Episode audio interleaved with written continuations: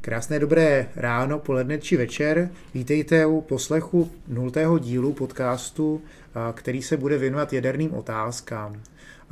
My jsme e, mladá generace České nukleární společnosti a rozhodli jsme se pro vás připravit e, podcast, ve kterém se budeme věnovat tématům, které s jádrem souvisí a rádi bychom vám skrze tento podcast nabídli pohled e, mladých na tu věc, možnost poslechnout si odpovědi na otázky, které eh, mladé eh, v jádře zajímají.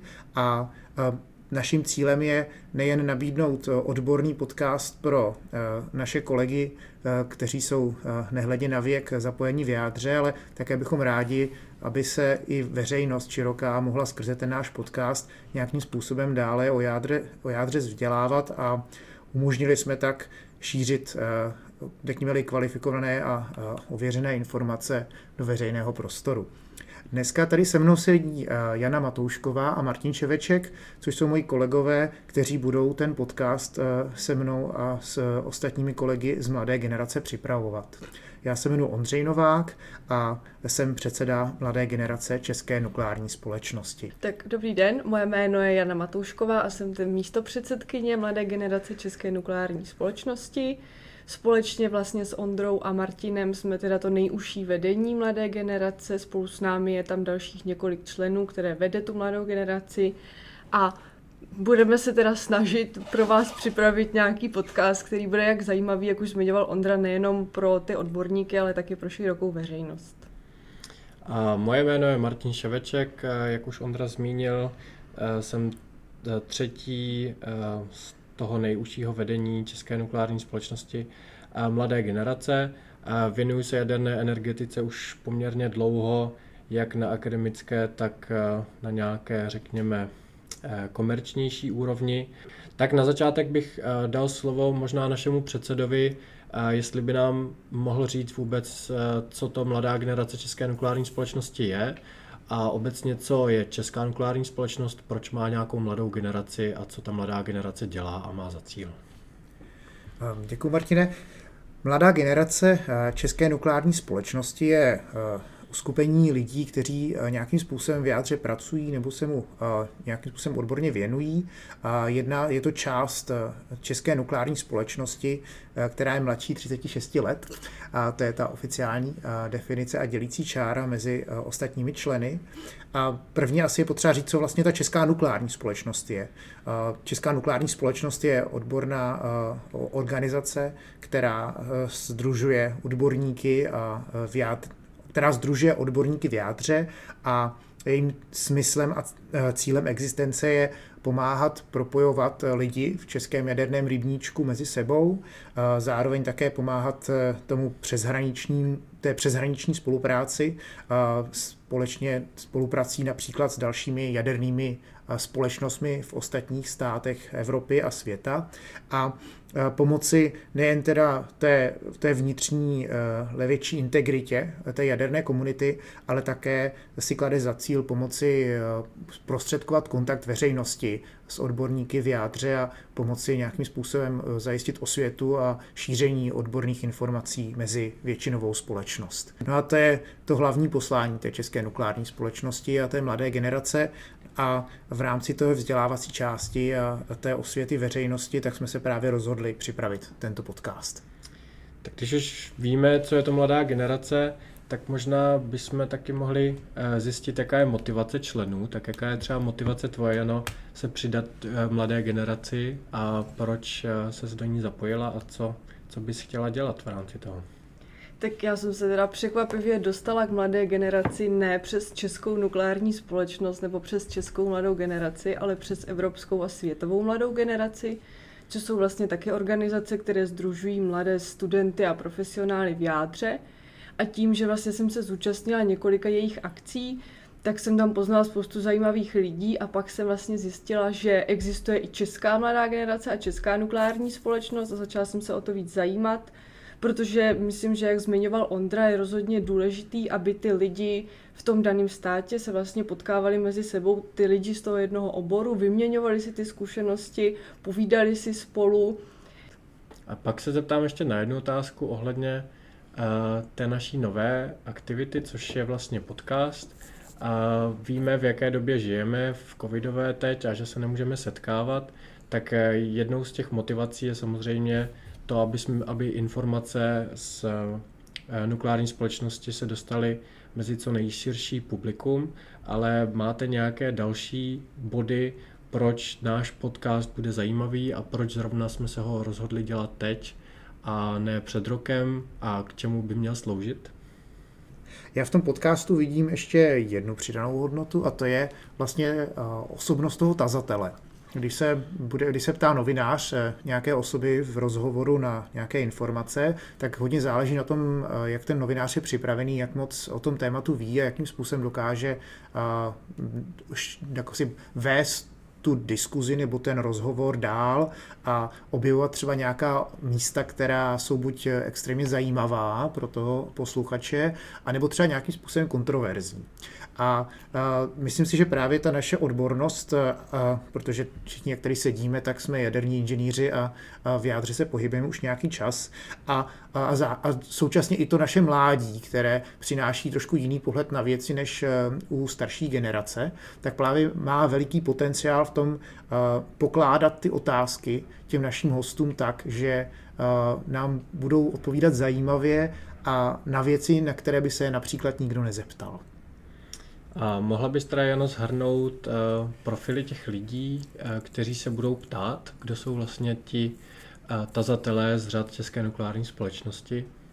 Tak za nás, za tu mladou generaci, je to vlastně to vedení, ale nejenom my tři, kteří tady dneska sedíme, ale vlastně další lidi, kteří jsou součástí toho vedení mladé generace. Všichni jsou to vlastně odborníci ve svém oboru, jsou to vystudovaní inženýři, ať už jaderní nebo strojní Eh, víceméně pohybují se v jádře od, od dokončení svého studia po celou dobu. Jsou to lidi, kteří pracují jak ve vědě, to znamená, dejme tomu v nějakém akademickém prostoru nebo i ve vědeckém prostoru, ale jsou to i lidi, kteří pracují například v průmyslu nebo spíš jakoby v té energetice, takže je to vlastně spektrum lidí, kteří jsou velice zajímaví.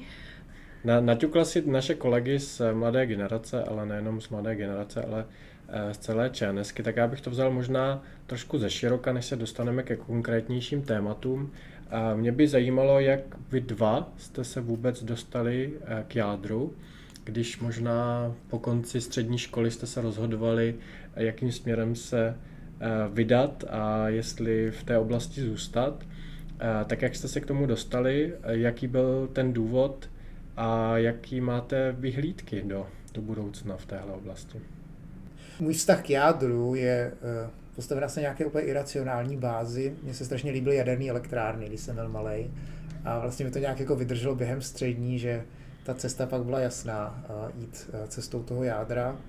A, a tak to nějak jako dopadlo, že jsem tady a, a teď dělám doktorát a, a pracuji na jaderném reaktoru a tak. Takže to byla ta moje cesta, no. Jano, co u tebe? Tak moje cesta nebyla úplně iracionální jako Ondrova. V mém případě to bylo poměrně jednoduchý, protože mě vlastně fyzika bavila od malička, víceméně od základní školy. A potom, když jsem se na střední škole rozhodovala, co bych chtěla dělat, jestli to bude spíš jako teoretická fyzika nebo spíš právě to jádro, jakoby více experimentální, tak jsem se rozhodla pro to jádro. Bylo to takový možná trochu výstřel do tmy, ale nakonec jsem hrozně ráda, že, že jsem do toho šla, hrozně mě to baví a taky, jak říkal Ondra, já taky dělám doktorát a jsem hrozně spokojená. A do budoucna teda momentálně pracuji na neutronové radiografii a hrozně ráda bych v tom do budoucna pokračovala někde v nějakém světovém institutu. A ty Martine ještě? Uh, já jsem se k tomu dostal vlastně přes ČES, uh, což může být, uh, může uh, část Česu zabývající se náborem nových pracovníků považovat jako úspěch, že už eh, na gymnáziu nás lovili na případné budoucí operátory jaderných elektráren a já v té době jsem věděl, že chci dělat něco na pomezí matematiky, fyziky, eh, informatiky, takový obecný technický zaměření a, a vlastně ty Dukovany a stipendium z Dukovan, který jsem dostal, tak mě posunulo tady do té oblasti.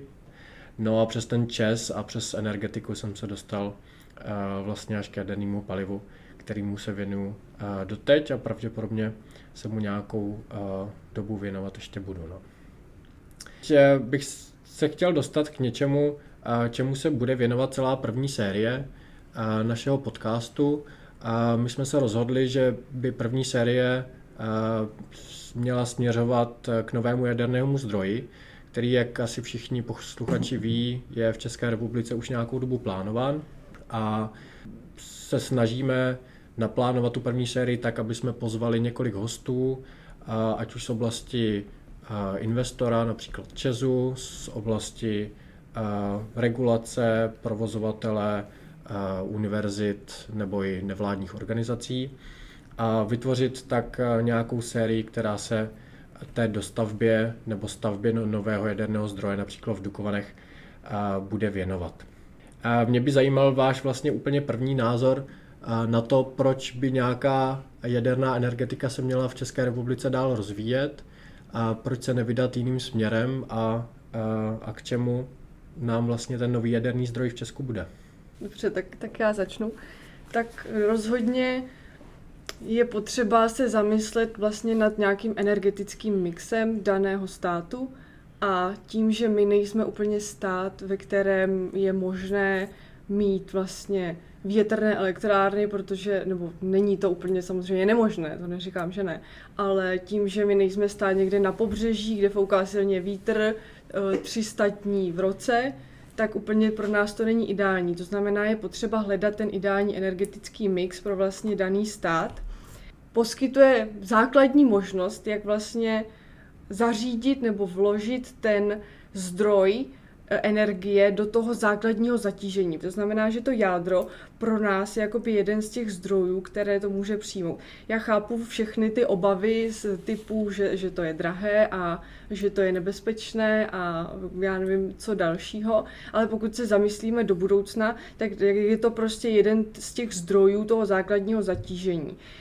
A co bys ty, Ondro, jako předseda mladé generace České nukleární společnosti řekl například jako a někomu, kdo tomu tak nerozumí a zeptá se na jednoduchou otázku, proč bych měl chtít, aby Česká republika postavila v Dukovanech novou jadernou elektrárnu. Je potřeba si uvědomit, že eh, ta spotřeba elektřiny v České republice nebude klesat. Když se budeme snažit zateplovat a šetřit, tak, eh, tak pokles nás nečeká, protože se chystá nějakým způsobem asi robotizace průmyslu, asi návrat části produkce z Ázie zpátky do Evropy čeká nás asi elektromobilita a e, tohle všechno jsou aspekty, které povedou k tomu, že ta spotřeba té elektřiny buď to bude přibližně stále stejná, nebo poroste. Tady přichází ta otázka na ten energetický mix. My ho můžeme postavit, e, jak si navrhneme, ale musíme respektovat nějakým způsobem charakteristiku té dané oblasti, to znamená, co tam za přírodní zdroje máme k dispozici, jaké, jakým způsobem je ta země zastavěná, co můžeme využít. A to, co vždycky je s tím energetickým mixem spojeno, tak jsou dvě otázky. Za prvé otázka stability té sítě. My chceme mít vždycky v té zásuvce tu elektřinu a proto musíme tu síť nějakým způsobem navrhnout a správně konstruovat. A pak druhá věc, která je s tím vždycky spojená, tak je otázka ceny. Ne každý, nebo cena elektrické energie je jedním z, dů, jako z důležitých parametrů života v té dané zemi a, a spousta lidí, kteří mají nižší příjmy, tak, tak pro ně účet za elektřinu je významná položka a je potřeba na to dávat pozor. A to je vlastně ten rámec, ve kterém se bavíme a teď přichází ta otázka, jakým způsobem ten mix postavit. To, co bychom rádi asi, tak je, abychom eh, zajistili bezemisní zdroje co nejvíce v tom energetickém mixu. U těch Dukovan tak je potřeba si uvědomit, že my tam nestavíme další jaderný zdroj, ale my stavíme náhradu za ten současný jaderný zdroj. Takže teď nás čeká tady odchod od uhlí a budeme muset eh, asi nějakých 25 terawatt hodin ročně najít eh, jinde v, pro, pro zajištění té spotřeby, kterou jsme normálně pokrývali z uhlí. A teď nás čeká ještě dalších 15 dukovan, které budeme muset nějakým způsobem najít. A ten, ten nový jaderný zdroj v Dukovanech právě nám pomůže to v tom, že nebudeme muset hledat tolik těch náhradních zdrojů ale budeme mít jistotu, že v těch Dukovanech prostě nějakým způsobem bude ta kontinuita té produkce a že nás bude čekat ta výzva jenom, ale to jenom v úvozovkách, velice velká výzva nahradit ty fosilní zdroje něčím jiným. Já bych tomu ještě dodal z mého pohledu poměrně jako zásadní věc a, a to je to, že my se bavíme o tom energetickém mixu a často vidíme v novinách nebo kdekoliv v diskuzích, že se ty jednotlivé zdroje staví proti sobě. Buď OZE, nebo jádro, nebo plyn.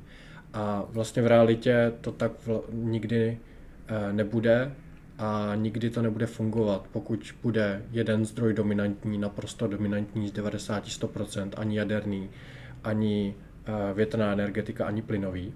Takže ta diskuze by se měla směřovat spíš e, tím směrem, jak velká část bude z jaderných zdrojů, z plynových zdrojů, ale vlastně všechny ty zdroje by měly být jako nezávislé a vzájemně se doplňující. A když se o tom bavíme, tak bychom se neměli bavit o tom, jestli tohle zdroj A ano, nebo zdroj B ne, ale jaký podíl zdroje A vůči zdroji B. Samozřejmě tady máme ještě uhelnou energetiku, kterou eh, ale samozřejmě vláda plánuje odstavit. Jsme v situaci, kdy se rozhoduje o tom termínu vyřazení uhlí z našeho energetického mixu, takže jsme se nějakým způsobem jako společnost dohodli, že to uhlí teda používat nebudeme a je na nás, aby jsme se dohodli, v jakým podílu rozdělíme ty ostatní zdroje. A, ale není to o tom, že jeden zdroj vyhazujeme do koše a preferujeme druhý, ale o tom, eh, jak velký podíl ty jednotlivé zdroje mají. A když se teda vrátím k té aktuální situaci, jsme na začátku eh, února 2021 v situaci, kdy eh, původně byl eh, plán vypsat tender na nový dukovanský eh, blok už v prosinci minulého roku a to bylo odloženo a teď se spekuluje, že by to mohlo být v několika příštích týdnech a jiný politický reprezentanti se snaží o odložení na příští rok po volbách a, a tak dále. A proto bych se chtěl vrátit k minulému tendru, který už proběhl což byl tender, který už reálně probíhal na dostavbu bloků v Temelíně. Mě by zajímalo, jestli e, není to tak dlouho, ale jestli už jste byli v, jaderné, v jaderném rybníčku a co si z toho tendru pamatujete a jaká je vaše zkušenost s tím tendrem, jestli jste do toho byli nějak zapojení. Já jsem v tu dobu už v jaderném rybníčku byl a uh, byl jsem možná jeden z tak, nebo šel jsem s takovou tou vlnou těch, e, těch, toho vyššího zájmu o jádro právě tím, jak se o tom jaderném, uh, o tom tendru mluvilo a jakým způsobem probíhal. Ten tender měl problém v tom, že uh, si zadavatelé neuvědomili, jakým způsobem je jaderná energetika dlouhodobým cílem. Já vždycky jsem, vždycky, když se, vždycky já vždycky rád ukazuju, když si uvědomíte jadernou, když postavíte jadernou elektrárnu, tak je to otázka na 100 let musíte 10 let ji připravujete, pak ji stavíte, pak ji provozujete třeba 80 let a pak ji bouráte, jo, že víc jak 100 let. A vždycky je dobré si uvědomit, co se tady třeba v České kotlině za 100 let stalo. Kolikrát tady byla měnová reforma, kolikrát se tady změnil kompletně režim, kolik revolucí jsme tady za tu dobu zažili. A z tohohle pohledu prostě ta investice na 100 let není, není jaksi velice komfortní pro soukromého investora a je potřeba, aby tam nějakým způsobem do toho zaběhl stát.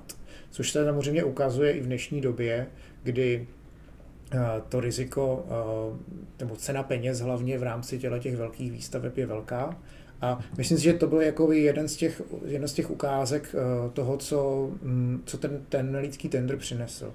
Když se podíváte na tu cenu, která eh, tam byla navrhována těmi dodavateli, tak myslím, že eh, dnes si můžeme trhat vlasy za to, že jsme, ten, že jsme to nepostavili, protože by to bylo i pro mě pro Čes ekonomicky výhodné ze zpětného pohledu.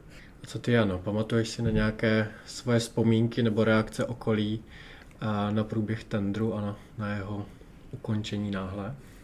No tak já jsem se v té době ještě v jaderném rybníčku tak úplně nepohybovala. Já si na ten tender pamatuju eh, poměrně živě a dobře a pokud by ten tender nebyl zrušený, tak je mož eh, velká šance, že bych pracoval pravděpodobně na něčem úplně jiném, protože v té době jsem pracoval pro Westinghouse, která, což byla firma, která v tom tendru byla vyhodnocena jako ta vedoucí v momentu, kdy se ten tender rušil. A, a v tehdy Westinghouse nabíral několik, nevím jestli desítek, spíš jednotek studentů z českých univerzit právě s vyhlídkou toho, že by na tom budoucím projektu mohli pracovat, že by se zaučili už na projektech, které běžely v té době zrovna v Číně nebo v Británii, který vlastně taky nedopadl úplně dobře, jak ten v Temelíně.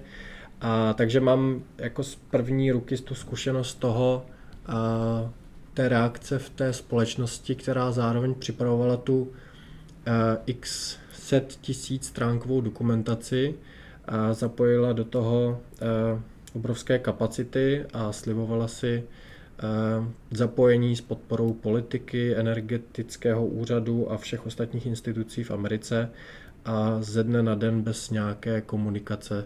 Ten tender byl prostě zrušený z politických důvodů, což eh, je samozřejmě něco, co v, našem, eh, v naší jaderné oblasti je eh, dost citlivé, protože my jsme sice technici, ale víme, že už od projektu Manhattan tak jaderná energetika je s tou politikou spojena tak těsně, že vlastně většina otázek skončí u těch politických řešení, ne u těch technických, což si myslím, že byl ten případ toho Temelína a uvidíme, jak to dopadne v Dukovanech. Poslední měsíce ukazují, že podobná situace se opakuje a uvidíme, jestli jsme jako stát schopní tak dlouhodobou investici a dlouhodobý projekt řešit, protože ta politická reprezentace vždycky vidí jenom do těch dalších voleb a bohužel to v té jaderné energetice úplně nefunguje a jakmile se něco přeruší, tak je je těžké to zase nastartovat. Ohledně teda nového, nového zdroje produkovaný, vlastně bylo to téma už pro ten Temelín, a téma i pro ty Dukovany, ale myslím si, že se to tolik neřešilo. A z vašeho pohledu je správné, že se uvažuje jenom o stavbě tlakovodního reaktoru a že se diskutuje s firmami, které tlakovodní reaktory designují a staví a není to chyba, neměli, neměla by Česká republika přemýšlet třeba o stavbě varných reaktorů, kandu reaktorů, AGR reaktorů nebo jiných typů? Samozřejmě tomu omezení dochází, ale myslím si, že to není úplně špatně. Je potřeba si uvědomit, že jakákoliv jiná technologie než ta tlakovodní, tak by vedla k nějakým dalším nákladům na ten český jaderný rybníček. Jo, musíte si uvědomit, že státní úřad pro jadernou bezpečnost jako regulátor má vlastně to hlavní know-how v tlakovodní technologii. Ten průmysl taky má to hlavní know-how v tlakovodní technologii, stejně tak vysoké školy. A tohle všechno by se muselo nějakým způsobem rozšířit. Není to jaksi nemožné, ale něco by to stálo a získat ty zkušenosti a ty, tu, tu odbornost, kterou tady máme v té tlakovodní technologii, na kterou můžeme nějakým způsobem navázat, tak by trvalo nějaký čas a stalo by nás to nějaké peníze. A z tohohle pohledu podle mě i v, i v, i v tom kontextu toho, jak tlakovodní technologie je po světě rozšířená, vlastně dává smysl se držet té tlakovodní technologie. A pokud bychom měli s něčím koketovat nějakým způsobem více, tak jsou to ty malé modulární reaktory, ale tam pořád se bavíme ještě o příliš dalekém horizontu, že pro Dukovany to není ještě vůbec otázkou. Takže tvůj názor je, že státní úřad a průmysl se dokáže adaptovat na malé modulární reaktory, ale na varné reaktory by to nezvládl. Ne, já neříkám, že se na to nedokáže adaptovat, ale uh, ty, na, ty, na, ty, na ty malé reaktory máme víc času. Máme víc času a ty technologie ještě není k dispozici v takovém stavu, abychom byli abychom řekli, prostě budeme tam 2035 začít provozovat uh, malý modulární reaktor. Jo, to, to teď není na, na, na, stole. Na stole by bylo, že bychom tam třeba v roce 2035 začali sta, teprve stavět ten jaderný reaktor a bavili bychom se tudíž, tohle, roz, rozhovor bych, kdybychom vedli za 10 let, tak, eh, tak ta, ta diskuze bude trošku jiná. Ale v tom současném stavu toho, eh, té technologie a těch technologií, které jsou k dispozici a toho, že prostě pořád není first of kind nějakého modu, malého modulárního reaktoru, který by se měl komerčně vyrábět ve velkém pro energetiku, tak eh, tak, tam je, tak to je prostě ta věc, která chybí a to u těch tlakovodních reaktorů už dávno máme. A co ty, Jano, vidíš malé modulární reaktory jako svatý grál jaderné energetiky, kam se všichni chceme dostat? No tak malé modulární reaktory samozřejmě zažívají momentálně velký boom. Spoustu, je spoustu návrhů, spoustu firm vlastně na nich nějakým způsobem pracuje, nějakým způsobem se vyvíjí. Spoustu firm v nich vidí vlastně ten potenciál do budoucna. A tam je potom ta otázka, jestli teda to opravdu ten potenciál je, ale rozhodně to nějaký potenciál má, protože ta, ta technologie je zajímavá, to, že se to udělá modulárně, že se prostě nebude vlastně taková obrovská elektrárna, nebude tam potřeba, aby tam pracovalo tolik lidí, bude to vlastně jednodušší i na výrobu, i na to použití, je rozhodně jako zajímavá představa.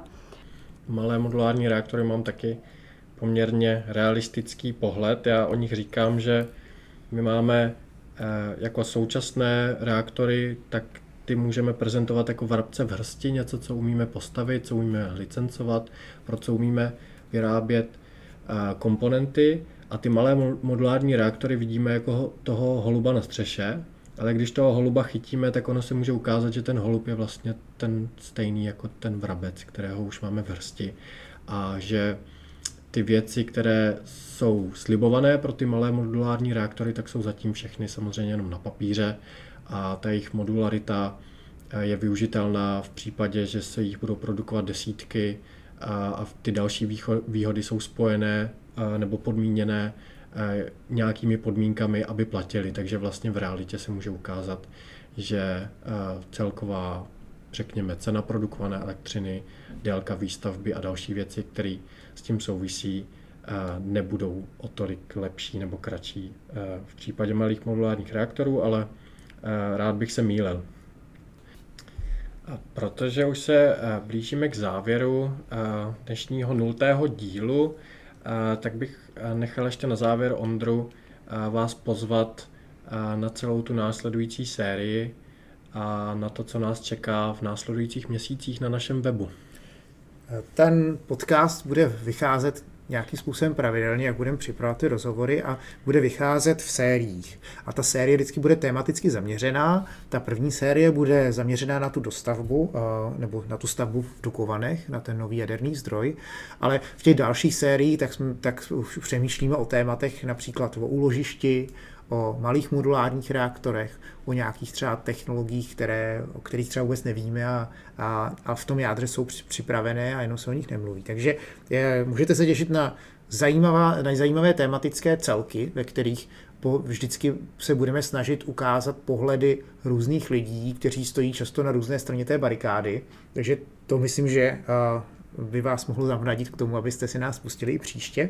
Když budete mít samozřejmě nějaké nápady, otázky, tak nám můžete napsat a my budeme třeba se snažit nějakým způsobem ty vaše připomínky nebo nápady na hosta nebo dotazy na nějakého konkrétního hosta se pokusit e, do toho podcastu zapracovat, když to bude, když tím ten host bude souhlasit. Takže jsme otevřeni i této interakci s vámi. No tak já bych chtěl za nás všechny tři asi na závěr poděkovat, že jste si pustili tenhle díl.